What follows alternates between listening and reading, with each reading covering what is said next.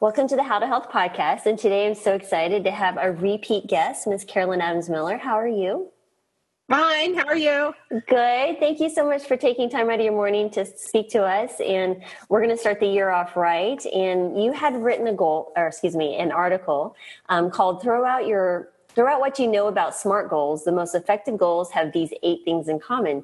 And it was really interesting because a lot of us learn about SMART goals. I have an MBA. That was kind of the thing that you learned. You got wow. to do this, you know, and all these crazy things. So I really wanted to speak to that about to individuals about you know incorporating any part of their life but specifically about health goals. Mm-hmm. um, so just for in case people don't know smart goals are specific measurable attainable realistic and time sensitive. But you had mentioned something is missing. Can you give us an idea of what you mean by that? Yeah. So um, thank you for having me again i really appreciate it um, and this is a favorite topic of mine um, because i've been passionate about understanding how and why goals get pursued and accomplished. So, when I was at Penn 12 years ago, um, getting a master's in positive psychology, one of the things I locked onto was goal setting theory. And I'd never heard of goal setting theory. And I had all the goal setting books on my, my shelves. I had a goal setting practice, as do many coaches, because it's a core competency. And goal setting theory knocked me, knocked me right off my my my balance. I don't know how else to say it because the minute you understand Locke and Latham's goal setting theory, you immediately understand that the R in SMART is not um, does not make sense for most people. And here's why. When you talk about attainable or realistic, so I'll just use the R for realistic. One of the things you immediately realize is that in goal setting theory, it says that the best possible outcomes for both learning goals and performance goals are what we call challenging and specific.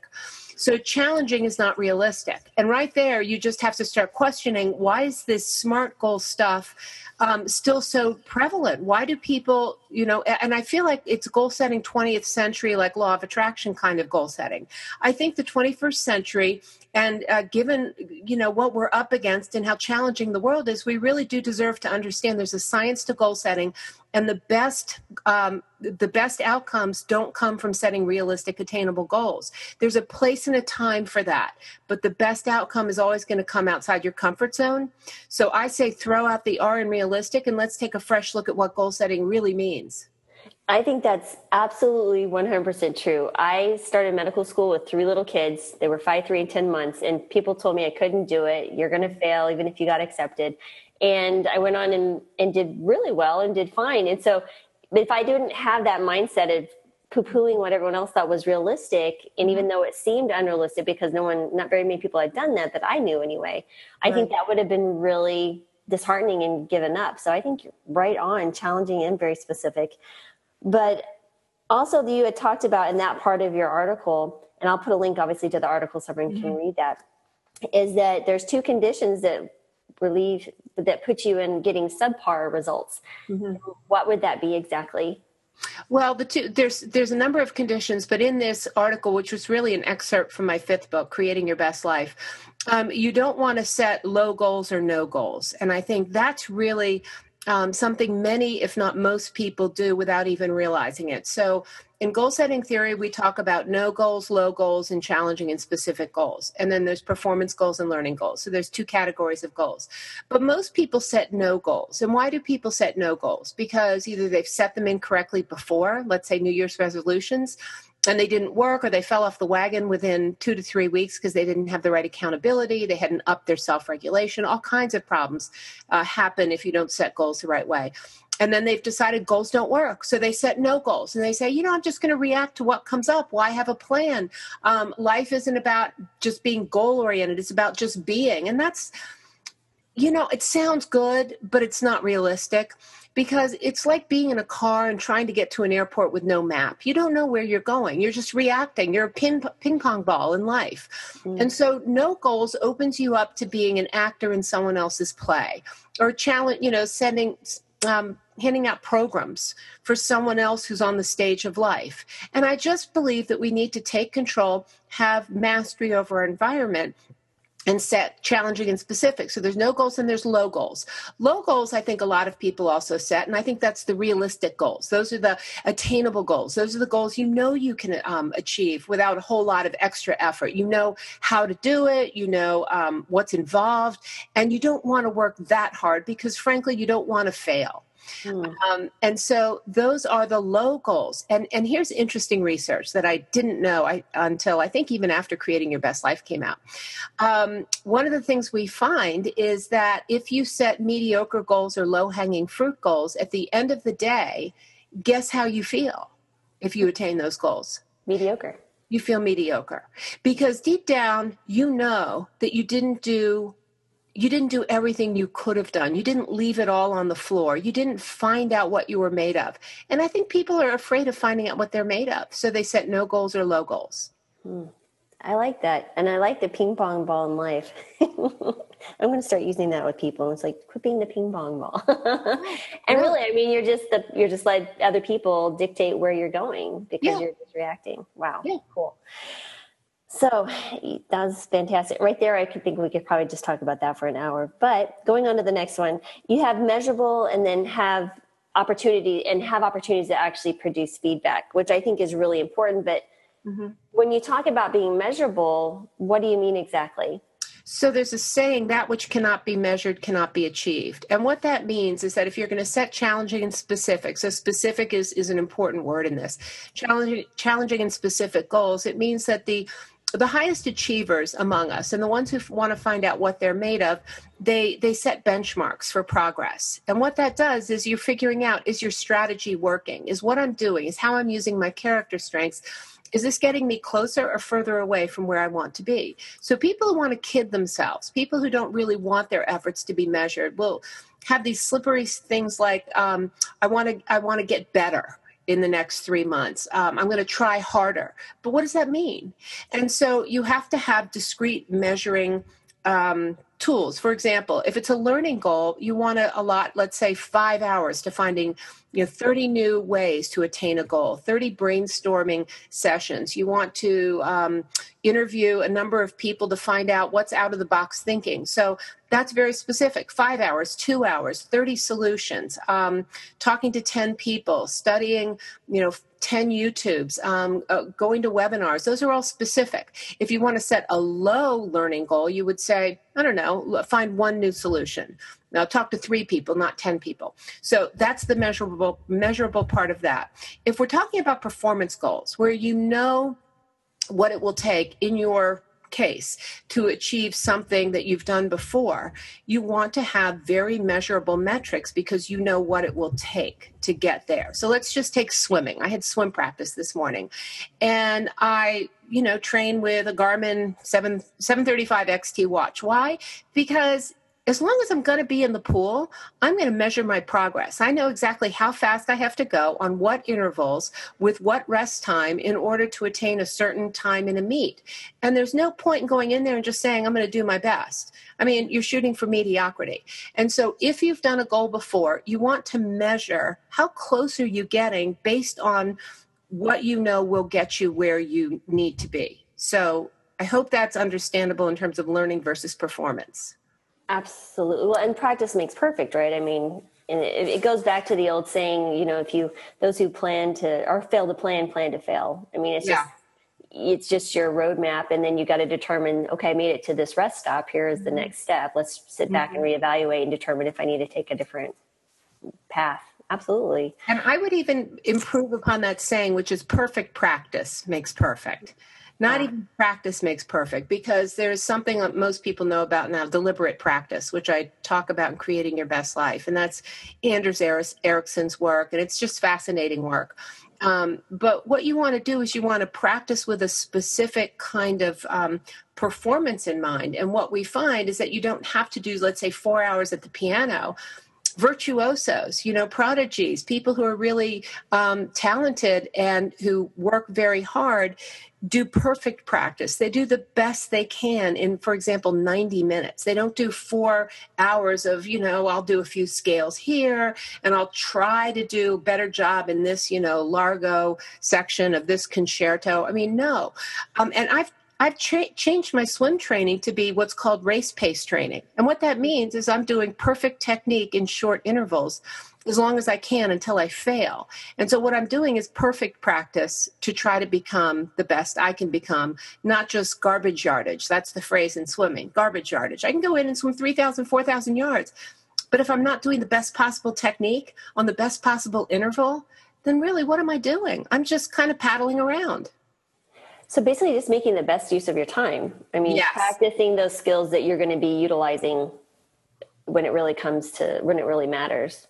Yeah and that's a cornerstone if you're going to be setting goals and and preparing yourself to succeed this is a cornerstone right there now there are all these other ancillary factors that matter you know who's around you the priming et cetera et cetera but you've got to get this piece right from the get-go or you're really um, shooting yourself in the foot and making you know crippling yourself uh, and making it harder to become your best self hmm. So, in the, in the realm of, um, let's say, finding a, a, better health habit or something that someone's going to use mm-hmm. to improve their overall health, where would that be like a practice? Would it be, can you give me an idea of what might be a good solution there?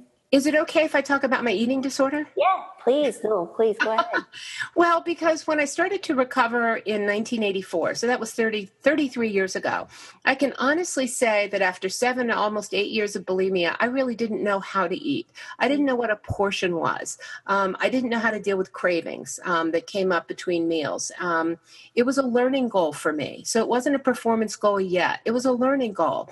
Um, how am I going to eat? Who am I going to spend time with? What foods do I need to have? have in the house? What restaurants are triggers for me? And on and on and on. And so one of the things I had to do was figure out what are the things I need to do to succeed. So I studied winners. Who who was in recovery? What did they do? And so um, when people set health goals like overcoming an eating disorder, breaking a habit, um, stopping smoking, um, lifting weights more often, the first thing you have to figure out is what does success look like for me? My goal was complete recovery. So I had to figure out who has it. And then I had to unpack it. What do they do? What are their habits? How do they do it? And then I had to break it down into hourly behavior goals for myself. What will I do to make it easier for myself to succeed? Now, that does include working on self regulation, which is willpower.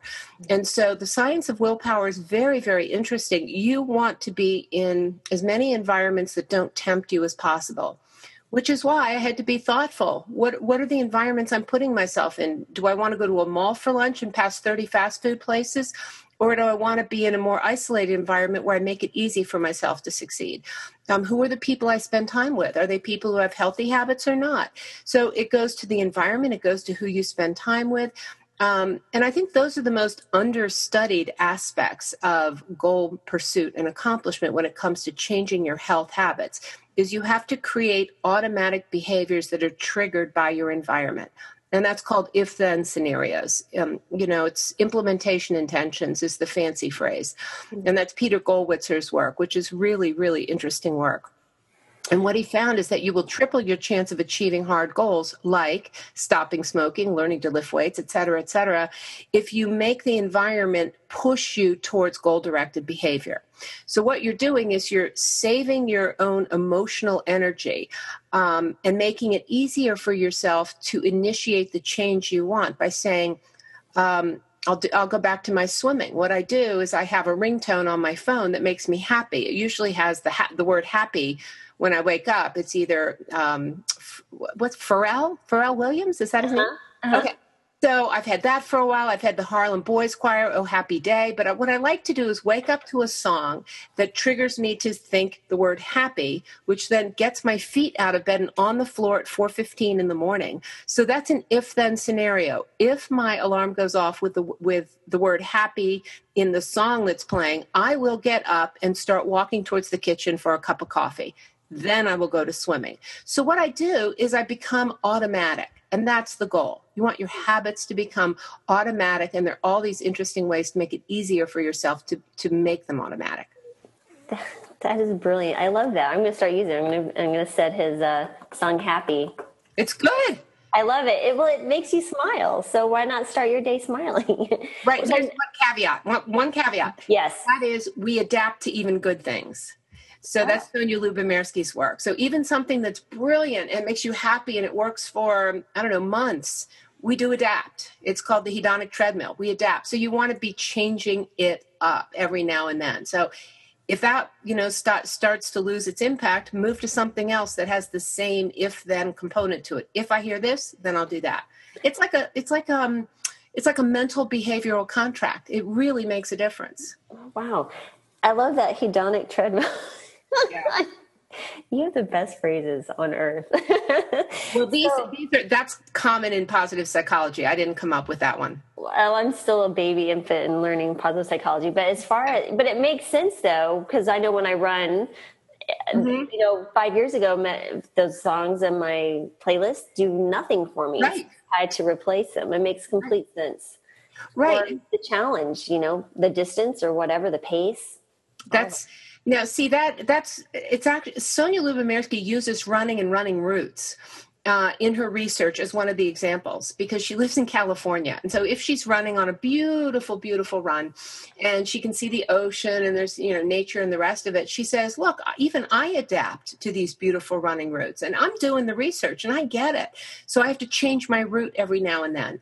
And something really interesting about novelty the brain loves new things. It grooves on novelty. And I even read some research um, saying that this is why we love hot peppers, you know, because when they explode, our taste buds explode, our brain explodes. It's like, wow, this is new, this is different. We um, we love it, and so you want to bring novelty into your life as often as possible because when you're stale, nothing new is happening in your brain. It's not exciting anymore. So even good things have to be changed up on a regular basis. And that could, I guess, you'd have to be careful because that could almost be addictive and yeah. At the same time because i like to move around. Right well look at my fingernails. I mean it's like i need constant excitement and stimulation. I have adhd which is my secret weapon quite honestly. It is absolutely not a problem for me. But i do need to kind of like ta-da here i am. It's got to be new and different and exciting but it's it is it's my secret weapon. That's fantastic. Oh my goodness. Well it's a great segue into exciting and magnetic um, yeah. about the goals. What what do you mean exactly by that? Well, um, one of the phrases we also have in goal setting is that we want to have approach goals, not avoidance goals. And so, even the language we use when we're describing goals am I approaching a positive outcome or am I trying to avoid something I don't want to have happen? So, you have to take a look at what is what are the words I use in describing the goal pursuit that I have.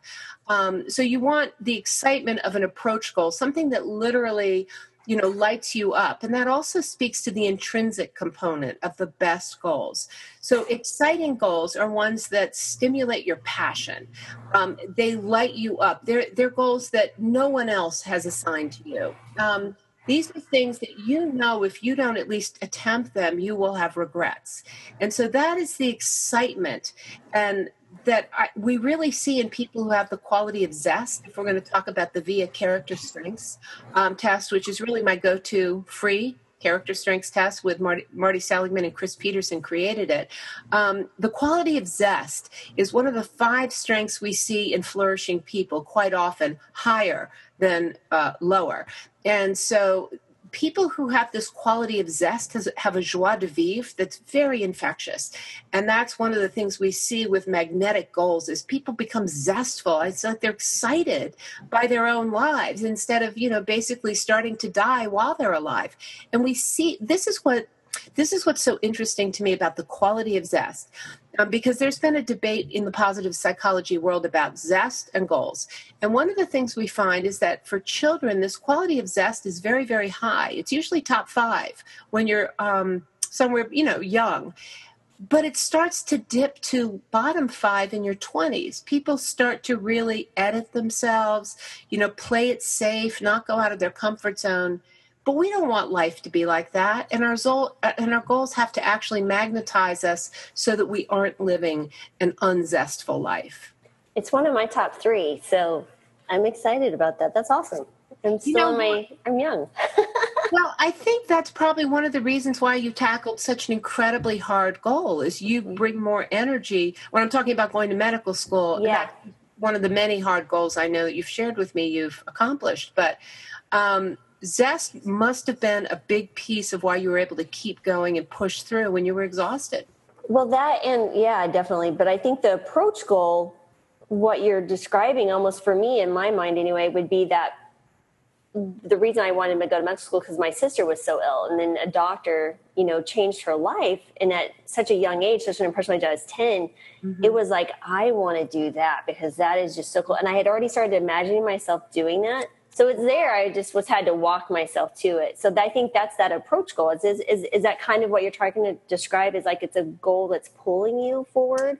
Yeah, and so that's a beautiful story, by the way. Um, and the fact that you were doing it not because you thought you could make a lot of money or have a certain status in life, it was more, I want to do something that's going to make the world better, that can make you know people like my sister's life better i want to heal other people you're approaching something that feels very positive and intrinsically motivating to you instead of avoiding let's say being um, economically disadvantaged as an adult. So you're trying to avoid the trap of poverty. I, I, don't even know how you want to language this, but it's very clear that you saw it as something that was pulling you forward that you saw in your head which is mm-hmm. also a big part of goal accomplishment is this visualization piece being able to see yourself doing these things and so there's a lot of research on why women of color, for example, get stuck at certain levels of goal setting in corporate environments. It's because they can't visualize themselves attaining that next level because they don't see people who look like them at the next level, at the next level, at the next level. So hmm. Being able to visualize who you want to become, you can't hit a target you can't see, is also a piece of having these magnetic approach goals. Interesting. So, but then I think the big thing too look at too is these avoidance goals. Yeah. Could you describe because that and I interviewed one guy, he was a cartoonist and he would actually draw these cartoons, submit them to newspapers, and oftentimes they would be rejected. So he had a wall of failure. And hmm. he used those to propel him forward because he hated it so much. I said, you know, that's really interesting. For me, I couldn't use a wall of failure. I have to have a wall of where am I going. But I thought it was really interesting. But I think majority people are like myself who, if I don't want to think about negative things because that will just, I think, deflate my whole process. What do you, you think? Know, that's a really interesting example, and I'm I'm thinking because that is not an uncommon motivator for people, and I'm not hmm. sure it's an avoidance goal. I think it's actually a motivational technique. Ah, and so, what they're doing, it's like um, there are a number of quarterbacks in the NFL, for example, who um, were, um, it wasn't that they were trying to avoid not being recruited because they're already past that. It's the stimuli or the stimulus I'm going to show people what I'm made of because I'm approaching being the greatest quarterback of all time or something. So they still have an approach goal, but the thing that's motivating them is a loss. So that's mm. different than saying I'm trying to avoid getting another rejection letter. Hmm. Does, that, does that make sense? Yeah, you're just you don't want to you're trying to avoid pain. Would that be more along the lines of that? Um, I think people who are not defeated by rejection have a more positive outcome locked into their brains because they believe they can attain that. Hmm. So I think they're still being propelled forward by something because they have hope. Why do they right. keep going? They're hopeful, and hopeful people are optimistic. That's why the VIA character strength is called hope, optimism, and future mindedness. But it's interesting because they're resilient enough to not allow the rejections to defeat them, which doesn't mean they're trying to avoid more rejection. It just means I'm going to show them because mm. I have this vision of myself that I believe I'm capable of accomplishing. That's really interesting. Cool. All right.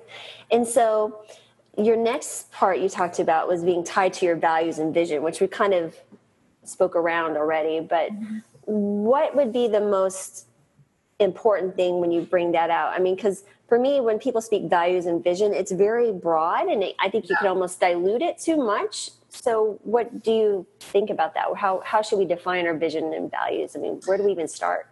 That that's a, a whole day workshop. so I'm going to keep it really simple, and I'm going to go back to the VIA character strengths. And so, what I think works best for me and for my clients to simplify it and not turn it into like um, a huge dialogue of philosophical ideas is um, when you set a goal i always ask people like what's the so what of that goal? What, why, why are you setting that goal? Where will it take you? Why, how will your life be different? How will the world be better? How will the people around you be awed and elevated and uplifted by watching you pursue these goals or even the attainment of the goals.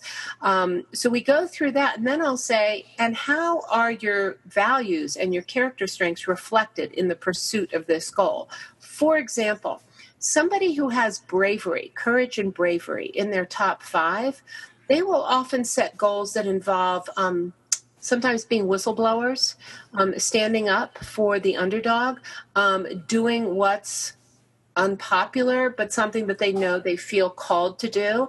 Um, I have uh, that character strength in my um, top five. And in hindsight, what I've realized is that value was pretty obvious when I wrote uh, My Name is Caroline 30 years ago about how I overcame bulimia. And that was at a time when nobody got better and nobody talked about it. And it was just very verboten. And so in hindsight, you know, I realized, well, well, I guess that was courageous. So my value of telling a story that other people might have been afraid to tell um, reflected my value. So what you want to do is sit back and say, and how do the things that I hold dear, honesty, courage, um, kindness, um, being a lifelong learner, how are those reflected in the goals I'm pursuing? Because you're more likely to A, enjoy the goal pursuit, B, feel authentic in the pursuit of those goals C, achieve those goals hmm. um, when your values are all wrapped into the, the setting of the goal and the pursuit of the goal that's brilliant so you just would ask the so what and yeah. then how you your strengths are actually being used or reflected and then for therefore you're being true to yourself because that's your nature already mm-hmm. So that makes it easier so Okay. It's it's it's the thing that you turn to most naturally. It's the way you see the world. Your top 5 or even your top 7 strengths are usually the lens through which you see the world. So it's not that you don't have those other character strengths. Like let's say gratitude is at number 10 or 12 or whatever it is. It's not that you're an ungrateful person, but it could be that you see the world through the lens of being curious or wisdom or zest or um, teamwork. So you're more likely to see things and relate to them through the prism of other strengths, which is what gives you a special place to start because it's unique to you. And that's what will allow you to move forward with more comfort and authenticity.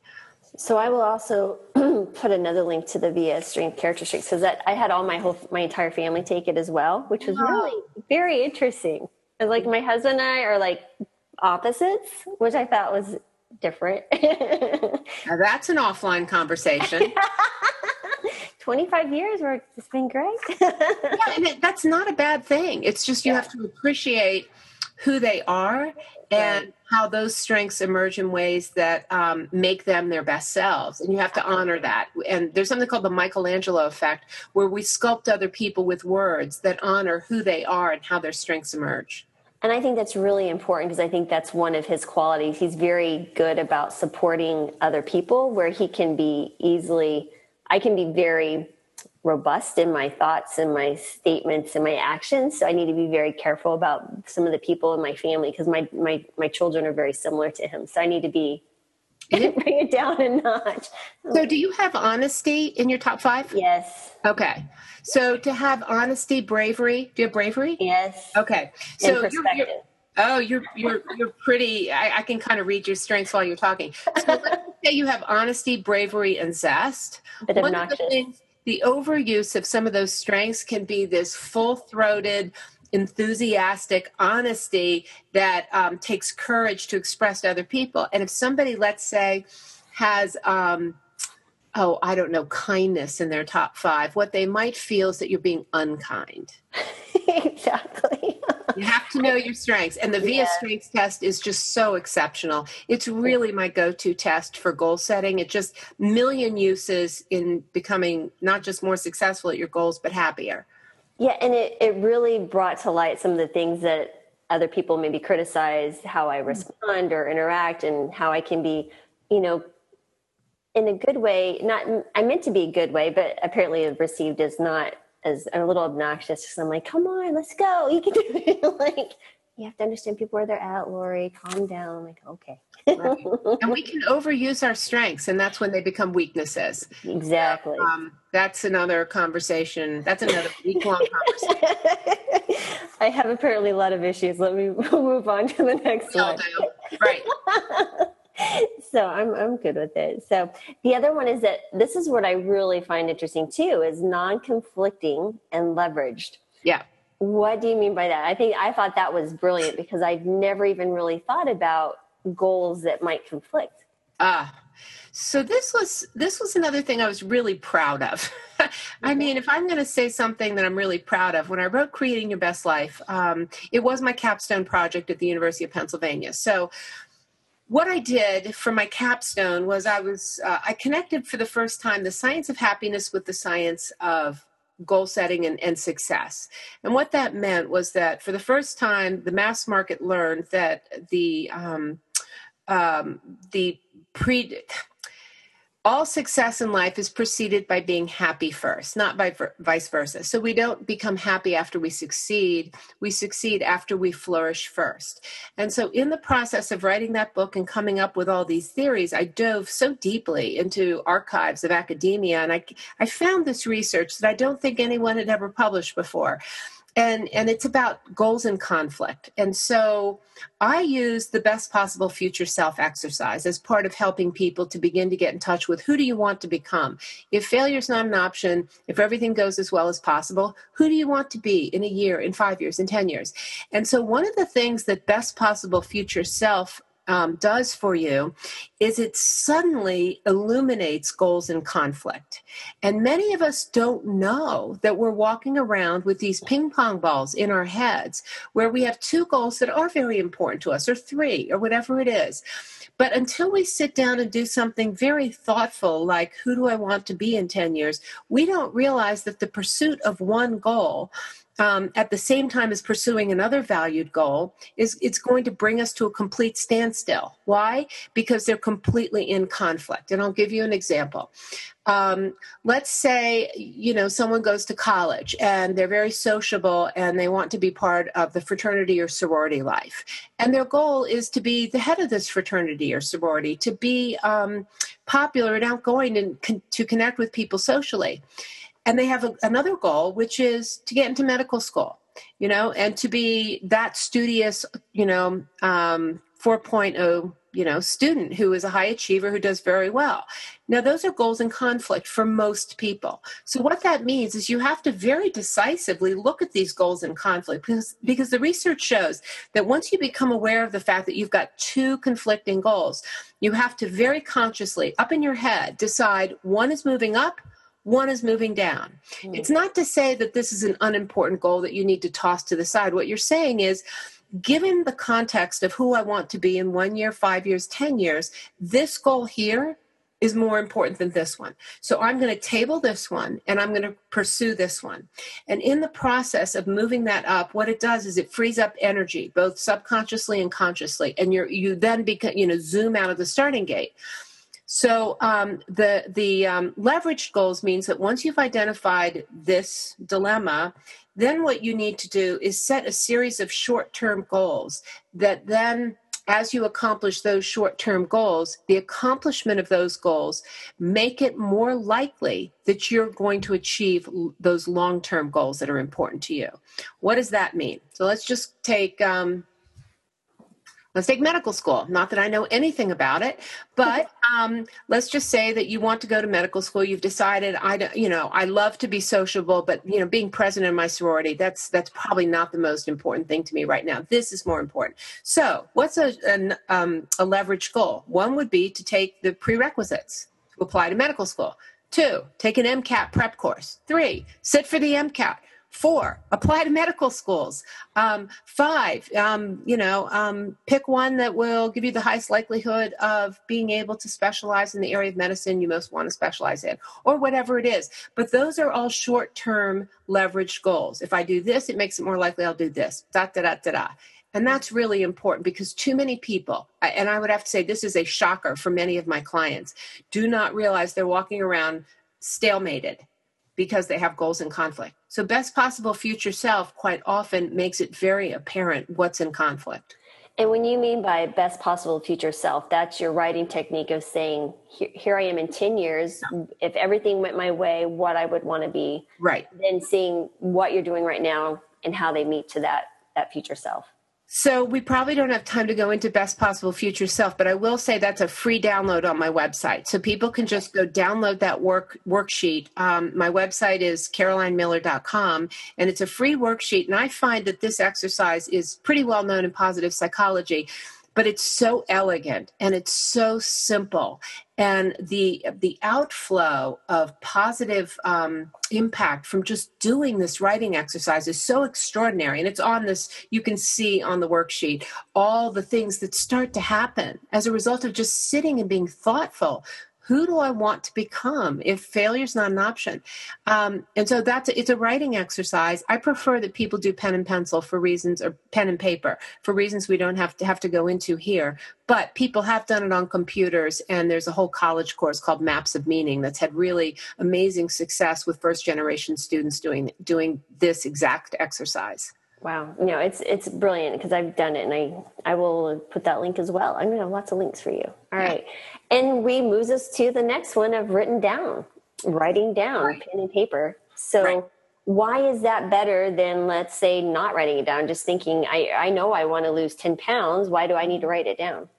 because there isn't a lot of research on this, but there uh, there is some that shows that the process of taking something out of your head and putting it onto paper, preferably pen and paper, um, involves a deeper structure of the brain, and uh, then just thinking thinking about it. Because when you think about it, it's still somewhat ephemeral. It's just out there. It's like a, it's like an idea. But when you anchor it on paper, I think what it does is it becomes a behavioral contract, and and that is there is research on behavioral contracts, and um, you are making a vow to yourself in many ways that you can then post. It can become a prime. You can so you can prime your environment by posting it. A lot of people use that very very successfully. One of my first examples in um, creating your best life was about the ceo of a company who decided he wanted to break into inc magazine's top 250 companies fastest growing companies in the country so what he did was he posted it outside of his office and he posted all of his goals publicly everyone who walked into his office had to stop, look at his goals, and then come in. What's the value of that? The more people who know about your goals, the more likely you are to have many brains working towards helping you to accomplish those goals. So, hmm. writing them down can create this other opportunity to post them. But simply writing them down, it just makes you, you're making an agreement with yourself and you're cementing it in a way that, you know, we're finding is, is slightly more powerful in the brain. Yeah, and I really like that. But because what you're describing is is this is what I'm going to do. This is how I'm going to do it. This is how I'm going to reward myself if I succeed, which is kind of the thought process. But I love that he put that out in public and bringing yeah. other brains around. It's like a brain trust for your yes. goal. Yes, and so there's an asterisk on that one too, which I think we're going to get to in a minute. But yes. um, uh, when you when you write something down i really do believe that you go from just thinking about something to making it more definite and there's just an enormous amount of personal value and the research that i've seen more and more in the last few years about what happens when you actually write something down. Um, you you remember it differently. You also it's very interesting research on simply the act of setting a goal changes your behavior one second after you change your after you write it down. One second, and that impact can last as long as twenty five years. And it's wow fascinating to me because when you concretize a goal in writing, uh, what happens immediately, immediately, whether you know it or not, is you start to sift through in your head, how am I going to do this? Mm-hmm. Um, who do I know? What do I not know? Where am I going to go to access this? What course do I have to take? Who do I have to talk to? So on and so forth. So, what you do is you immediately, almost like a horse running in a race with blinders, you immediately are putting blinders on and trying to match what you know with what you want to accomplish. And you said something really important there, which is how am I going to do it? Because it's not enough to say, I want to go here in the future. Um, because you have to do this thing called mental contrasting where you go into the future with best possible future self and then you back up to here and go okay here i am today i've looked in the future here i am today how am i going to get there and how am i going to get around the obstacles because people who start with a healthy appreciation for the obstacles that they're fairly certain they're going to encounter and who have a plan to get around the obstacles tend to persist longer at their goals. Mm-hmm. So that's an important piece. How am I going to get around the obstacles that are coming up? But that mental contrasting piece is very, very important. It's been found that if you just sit here and say, okay, today, 2017, uh, I want to be there in a year. Um, now what am i going to do? That's more overwhelming to the brain than going into the future first and saying wow look at this great future i want to create. I can see myself doing these things and living in this place and giving to these causes and making this kind of difference. And then coming back and saying here i am now. How am i going to get there? That simple difference mental contrasting makes can make a profound difference in whether or not people get overwhelmed or not in pursuing their goals.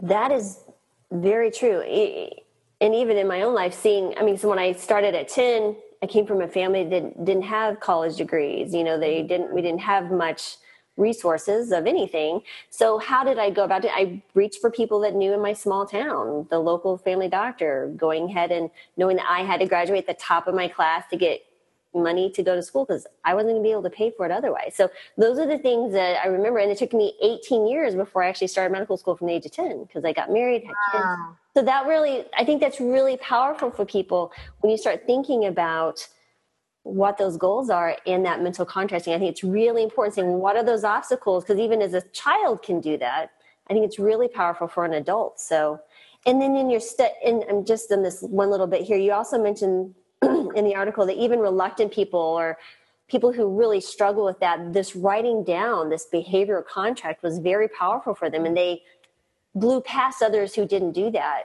Yeah. And I think this is one of the things that really made me so appreciative of, of the fact that there is a science to goal setting is um, before I went back to Penn in 2005 on my website, because I really have always wanted to to be a goal setting coach, be somebody who really helped people set and pursue and accomplish the hardest goals. Um, I had this thing called the Harvard Study of 1950, which I had learned from some Brian Tracy best-selling goal goal book, and it talked about how the Harvard class of 1950, like um, when they went back for some reunion, the people who had the highest amount of success were the two percent who had written their goals down or something. Well, you know, it turned out that was an urban legend. There was no truth to it. And I was so appalled, not just that I had had it on my website thinking it was a fact, but that so many people were running around thinking there was some absolute truth to this, which is why, and they built companies around it, which is why it was so important to me to get to the bottom of that written goal piece that I write about in Creating Your Best Life that is part of that excerpt, because there is some research that writing it down makes a big difference, but nothing like the impact of this Harvard study of 1950 claims. It's a piece of how important it is to set and pursue goals, but it's not enough None of these things are enough in isolation. It's a package of behaviors and agreements with yourself and others that do make the difference. Awesome. And then you, which in agreement with others. So then we start going into the accountability, self accountability, right. and shared accountability. Yeah. Kind of goes back to that CEO, I think, example. So, what are the best ways, or how should someone start thinking about accountability? I mean, should they let it frighten them a bit almost, or I mean, what should they do? Well, I think the minute that you speak a goal, write a goal down, share it with somebody else, I think you're opening yourself up to feeling vulnerable. It's like, well, what if I don't? This is why people lowball their goals. What if I don't accomplish it? I'll be ashamed, I'll be embarrassed, whatever it is. However, um, we want to be accountable not just to everyone, but to the right people. And so this is where women really get in trouble um, because 84% of women are said to have frenemies, friends who are enemies in their circle, you know, even in their first line of defense.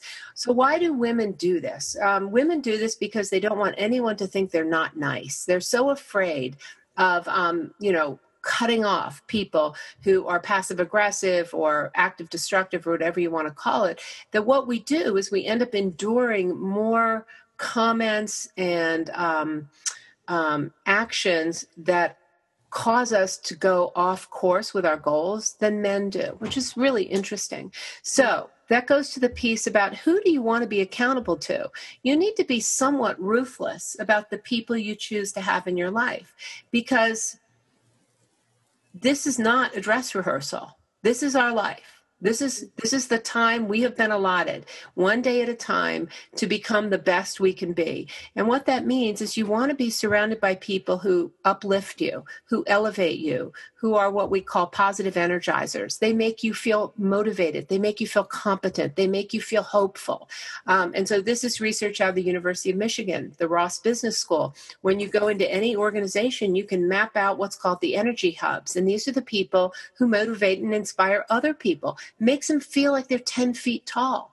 And so, if we're not surrounded by people and accountable to people who believe in us, who see us for who we want to become, they understand who we are at our best, what our weaknesses are, and they make us accountable. They say, Have you done what you said you were going to do? This is what coaches do. This is the best role coaches play in people's lives, um, is helping them be accountable to their dreams and goals for the future but not everybody. There is a TED talk I've been interviewed a lot about, and I think it's Simon Sinek. It's somebody who says, Don't tell anyone your goals. Well, that's not true. The research is very clear that you want to tell the right people your goals, not just anybody.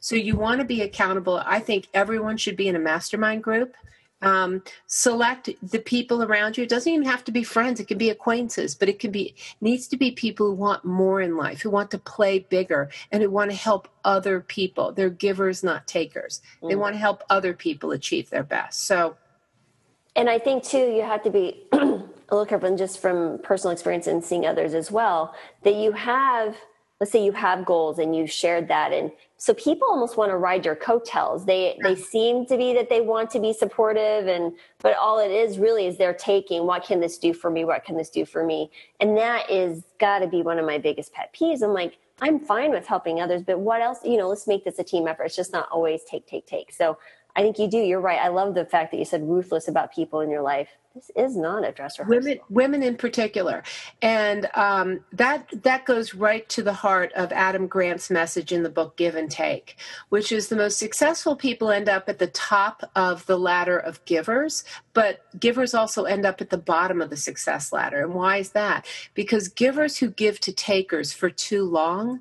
Um, tend to not attend to their own dreams and goals enough. They're just so busy, um, sometimes overusing their kindness strength, that they're just giving, giving, giving to people who are just bloodsuckers. Mm. Um, so you want to be a giver, but you want to be giving and supportive of people who are grateful and who also give back. So it has to be a reciprocity kind of um, set of behaviors. So, I, and but I just really want to emphasize that women undermine themselves constantly by not knowing the research on accountability. And there's one right way to respond to someone else's dreams and goals. And this one right way is called active constructive responding. And so this is the litmus test.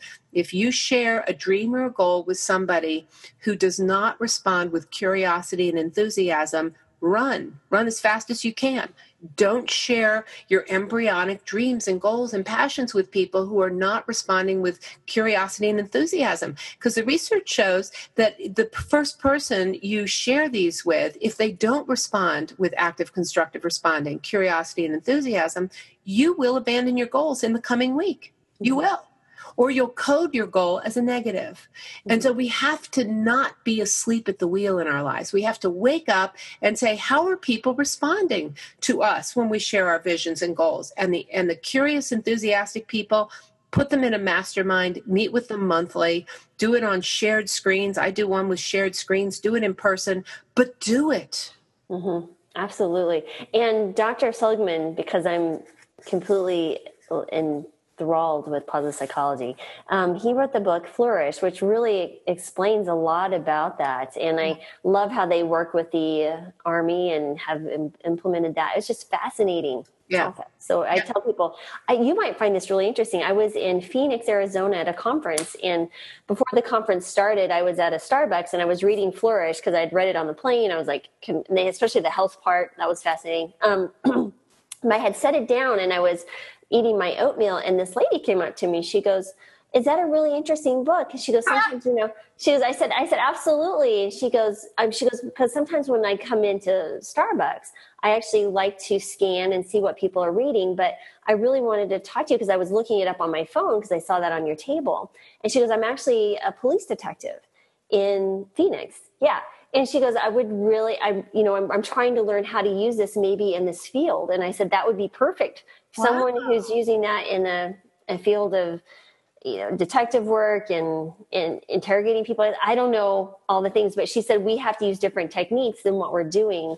And, um, I said, well, wow. it would be fascinating. So I thought, well, how cool is that? So that's interesting. You know, off the top of my head, I don't know of any MAPP graduates in the last 12, 13 years who were police, either mm. detectives or police officers. Wow, that's interesting. Mm-hmm. So I thought it was fascinating. It, it, made me think for quite some time about how that could be used. Um, so anyway, I thought you might find that interesting. But yeah. And your last one was capable. Oh, excuse me, capable of stimulating the state of flow. Yeah. And I think this is very, very, very important. Can you explain what that is? So, when you're pursuing something you're passionate about, particularly something that is not easy, but that's hard, you do stimulate this state of flow that Mihaly Csikszentmihalyi coined 20, 30 years ago. And that is when you're in, in almost a state of suspended animation, where you're so engaged in what you're doing. You're living the engaged life, which is part of the PERMA acronym. The engaged life is one where time stands still because you're so engrossed in what you're doing. And FYI, we don't get engrossed in things we're doing that are too easy. Right. Because those just kind of, um, you know, it's kind of we're half in, half out because you can kind of multitask or be absent minded. And, you know, but when it's too hard, when it's so hard that you have no hope of accomplishing a goal, um, you become anxious. So there's this optimal state where you're pursuing something that's meaningful to you, challenging, where you're using your character strengths, your top strengths to pursue this valued goal, that's when we get in a state of flow. And it's one of these fascinating states where it's said that we become more individuated for simply having been in that state.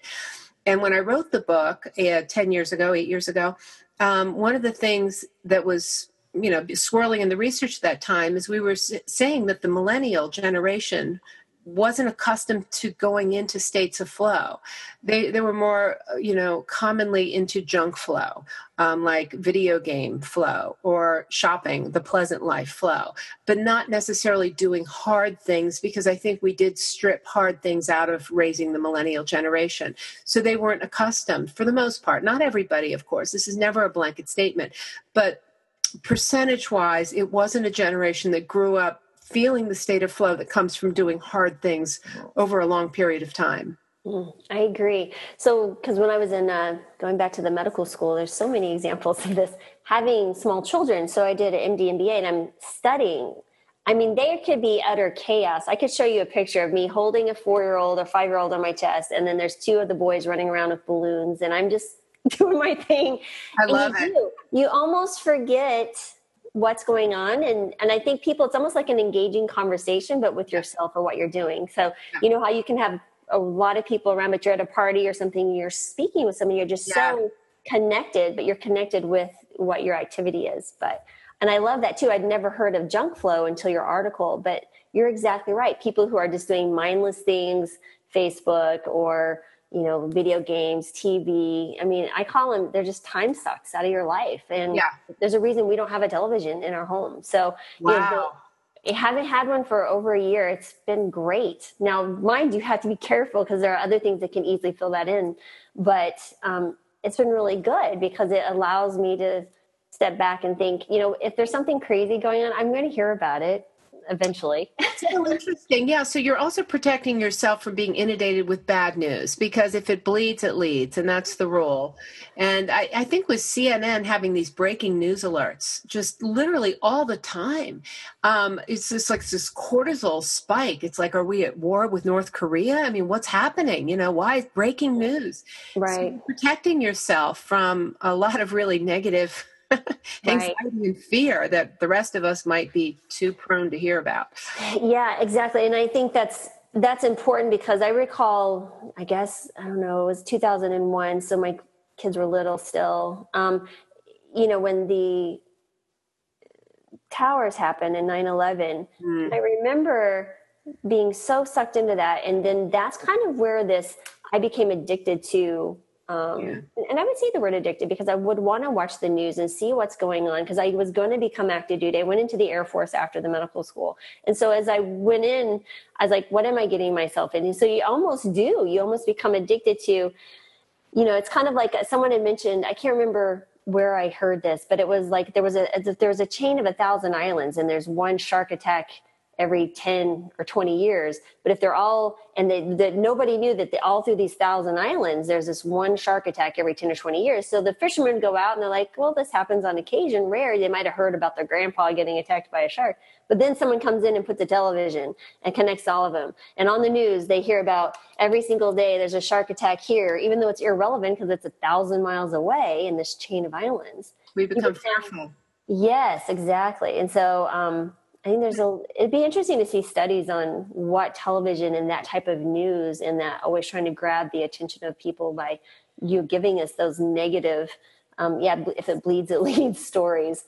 What that's doing to us mentally and with our success and depression and anxiety, I think it has a lot to do with it. But. Well, actually, I think that has been studied because I referenced wow. some, some of that work in Getting Grit because okay because you know one of the reasons why it's said that this millennial generation has not um, become as resilient as maybe previous generations some of it started with the milk cartons you know um, with the missing children. Yeah. um, so jacob wetterling and some of these early examples of these kids who were snatched. And so kids grew up with the milk cartons and the missing children. Now statistically speaking um, we are now safer than previous times. I mean, we have fewer um, homicides in many um, different areas. This is not my specialty, but I will tell you that the fear and contagion that goes on when you always are exposed to this has led people to become more um, isolated and, and more scared and more fearful. And this has led to safe spaces in universities and trigger warnings and microaggressions. And, you know, frankly, what we have is a generation that has grown up afraid to climb trees. And some of it has started with with the dumbing down of playgrounds where it's like you're it's too unsafe to go down a metal slide. Mm-hmm. and then you've got the milk cartons and it's it's just really interesting what has happened from this. So it is all connected. And and that was really interesting. It makes me wonder about people and who has so we have the the largest number of obese individuals. We have these yeah. horrible health at you know uh, habits but, but people are afraid they're using excuses not to move forward and take control and you know getting some grit and saying i am responsible for what goes in my mouth and yes there are some you know food has been changed chemically to make me more enticed and more addicted but at the same time this is a choice but then yeah. we give them excuses you know and, and doctors are no we're we're enabling this because we don't demand better from our patients we just write a prescription and say well yeah. my excuse is i don't have time so I mean, I think honestly, I call for revolution for physicians to rethink how they're approaching.